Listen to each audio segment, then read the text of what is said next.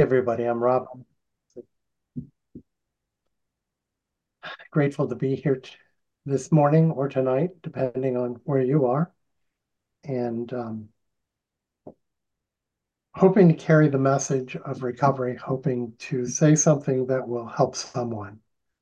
Um, the power to do that doesn't typically come from me. Uh, I have to ask my higher power for the words to be helpful.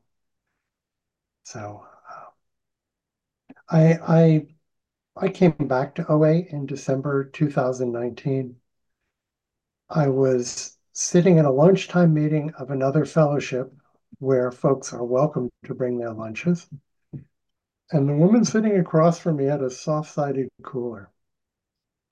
She unzipped it and she started pulling things out of it. And it was like a magician pulling rabbits out of a hat. First came a Tupperware with some leafy green stuff, and then a tiny little plastic container with some liquid for it. And she had um, protein wrapped in plastic, and she proceeded to carve that into slices. And she had rice cakes. It went on and on and on. I was transfixed. She was right across from me. No way to avoid her. I don't know if if she caught the intensity of my gaze or if she just says this thing all the time. She said, um, I'm so sorry if this is disruptive. I uh, I'm a compulsive overeater and I have to eat at noon every day and it's noon and so I'm eating and this is my weighed and measured meal and I have to eat a weighed and measured meal in order to uh, comply with my plan of eating. And I remembered that I had been in OA for two or three years in 2003 to 2005 I remembered that I lost 70 pounds and I thought, oh, I could go back to OA. I weighed about 240 pounds at that time, which uh, was 70 pounds higher than I weighed in 2005. And I was fat and miserable, fat and miserable. And I'd forgotten that I'd gotten help in OA. Well, I don't know. I, I had to think about it for a while because I wasn't sure that uh, measures this drastic were, were, were called for. But I called her in about a week and I asked her if she could help me. And she told me she remembered me from before. And um, she said it would be fine if I called her. Within a couple days, she asked me if I had a plan of eating. And I emailed it to her and she we, we had a phone call and she said, Yep, that's a plan of eating. Are you going to do it? And I said, Yeah. And so I started following a plan of eating in December 2019. I think I, I think it may be four years to the day or near enough um, that I've been following a plan of eating and have been abstinent. And I don't get any of the credit for that. Um, I, I was willing enough to show up, um, but I attribute this to a power greater than myself. Um, I demonstrated over decades of eating competitively in an amateur marketplace that um, I did not have the ability to control what I ate. Uh, I couldn't stop. I couldn't moderate. I couldn't go on a diet. Well, I think I went on a diet when I was 12. Um, and uh, I found that when I did implement some new behavior with food, um, after a short period of time, I was back to the same old behavior. I've been in the beverage program for almost 40 years. And um, you you would think that I would know about the twofold malady. Um, and it was mildly embarrassing to go to meetings. I went to a meeting in Cherry Hill, New Jersey, where um, people talked about this a lot, the twofold malady, two, the twofold nature of my disease. Uh, the allergy of the body, which requires me to continue eating once I start eating a binge food, and the obsession of the mind, which tells me it would be a great time to stop in and get four or five pints of Ben and Jerry's, or maybe a couple 16 ounce bags of chips and some sour cream, or some other uh, binge food. Um, I was amazed that that I hadn't figured this out before, and uh, that's what my experience shows that that once I start, I can't stop, and when I run out, I can't stop thinking about whatever it is I was eating. And I've got to think about it for two or three or four or five days until it's out of my system. Um, and, and you know, this all would be no big deal if I could just stop and not pick it up again, right? I mean, that's what normal people do. My wife is a normal people. She discovered that she had a problem with cho- chocolate. Her solution was to stop eating chocolate. Genius. And um, somehow I just couldn't make it to uh, the staying stopped. Thank you so much, Kristen. Um, so, you know, here I was in OA just before the pandemic, and I was going to tiny little meetings in Greenfield, Massachusetts, near where I live. Uh, my sponsor went to those meetings. Some other folks with a little time went to those meetings. And a lot of folks with a lot of folks who were new like me and didn't have a clue like me were also showing up. And um, and then we locked down. COVID COVID happened, and and that was it. And I was in Zoom, and uh, what a blessing that was for me, because the meetings I was going to um, didn't offer the kind of recovery that I was lucky enough to find on Zoom. And so I found this meeting on Sunday morning at 10 a.m. in Cherry Hill, New Jersey. And uh, it's it's an hour and a half long, which is too damn long for anyone. Um, but that last half hour, uh, they have time for newcomers. So there's kind of an after party. And um, they send out big books to folks who don't have them. And uh, I, I heard the twofold nature of my disease. And, you know, the light went on and um, and and that's all that happened. You know, I had a well lit empty head.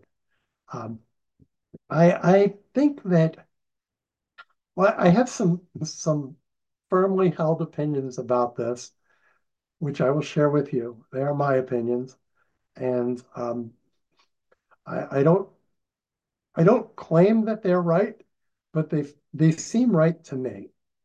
And I, I think that this program will work for anybody who actually does the work. I don't think it matters what I think about uh, whether or not the steps will work. I don't think it matters if I've got some deep theoretical knowledge of how the steps work. I don't think, uh, you know, if I approve of them or disapprove of them, if I if I like or don't like any of the words in them. Um, you know, my opinion really is uh, of absolutely no value to me. Uh, it it may serve to keep me from taking action, and uh, that's unfortunate. It didn't keep me from taking action this time. So I was going to Zoom meetings and I was doing some service in some of the Zoom meetings. And I was talking with my sponsor, um, and she talked about service. And service of, of any kind, I think, is really good for me. Uh, she she said that the benefit for her in her, I don't know, 25, 35, many, many years in OA, however long. And she said she hasn't been abstinent all that time, but she kept coming. And she's really grateful she kept coming. I think that's that's a big deal to keep coming. She said uh, when she was not following the program, service kept her from getting picked off by the hyenas because she kept coming to meetings. When she was following the program, she was in the middle of the pack, so the hyenas couldn't get her. So service kept her in the middle or close enough so that uh, she'd have a chance. Uh, I'd had some exposure to service in another program, and I I had some fixed opinions about that. Thank you, Kristen. Service, I thought, was for people who have way too much time on their hands. And uh, a lot of folks would go and sit in a small, uncomfortable room and talk about stuff that just didn't matter for for for much too long. And uh, and then thank God we would all get to leave. So I went to an intergroup meeting. It was hell. It was hell. The chair, uh, and I went I went back to another one. What was I thinking? And it was the same show. If we had an agenda, it was a mystery. It was a secret to all. We just talked about whatever we wanted. And, you know, after a while, thank God the bell rang and we could leave. And and I went back to another one. And I was a little irritable. And I may have said a few things that may not have strictly been polite uh, like, how about we make an effing decision? Um, and, and then I thought, well, that really isn't the right approach, is it? my, my sponsor, this woman finally agreed to sponsor me. She said uh, that service puts her in a place where her rough edges rub off against the rough edges of other people. And I can tell you that that's that sounds right to me. So I had a moment of genius. I thought, this poor chair, he's a lovely man, but he's not able to run this meeting. And I've had some experience facilitating meetings. Maybe I should put my hat in the ring for chair of intergroup. So I talked to my sponsor and I talked to some other people and I talked to members of the group and then I stood for chair. And I, I actually did a really good job because there's no way in hell you're going to catch me publicly doing a bad job at this. So I did I did what it took, but um, you know, maybe for the wrong reasons or for partly the wrong reasons, um, you know, I sought consensus in the group. I went to a bunch of other intergroup meetings and saw how other intergroups conducted their meetings. I called everyone I could in my intergroup to ask three questions. What are we doing well? What are we doing not so well? And what do we really need to focus on? And that was really good for me. And at the end of two years, I was so done with being intergroup chair. I was ready to step out of that role. And um, you know, my my experience with thank you so much, Kristen. My experience with OA has been, you know, once I started following a plan of eating, I became abstinent. And, you know, before too long, I wasn't worrying about what to eat and what not to eat. All of that negotiation and rationalization and arguing, all of you know the the ranks of attorneys up between my ears with arguments and counterarguments about uh, what I should and shouldn't do. All that stuff went away. I stopped thinking about food. At breakfast time, it was time for breakfast, and I had an abstinent breakfast. And then I did other stuff until lunch when I had an abstinent lunch. And then maybe I had a snack in the afternoon, or maybe I didn't. And then I had an abstinent dinner, and it was no big deal. Once I got over relearning the weighing and measuring, you know, kind of dealing with the logistics, it was okay. So I don't I don't really think about food anymore. And what a blessing that is. I couldn't not think about food. If I'm out with friends, I'm thinking about food. If I'm here at home, I'm thinking about food. If I'm on my way to a meeting in the beverage fellowship, I've got to stop somewhere early and get something and sit in the parking lot and eat it with both hands. I don't do that stuff anymore. What a blessing.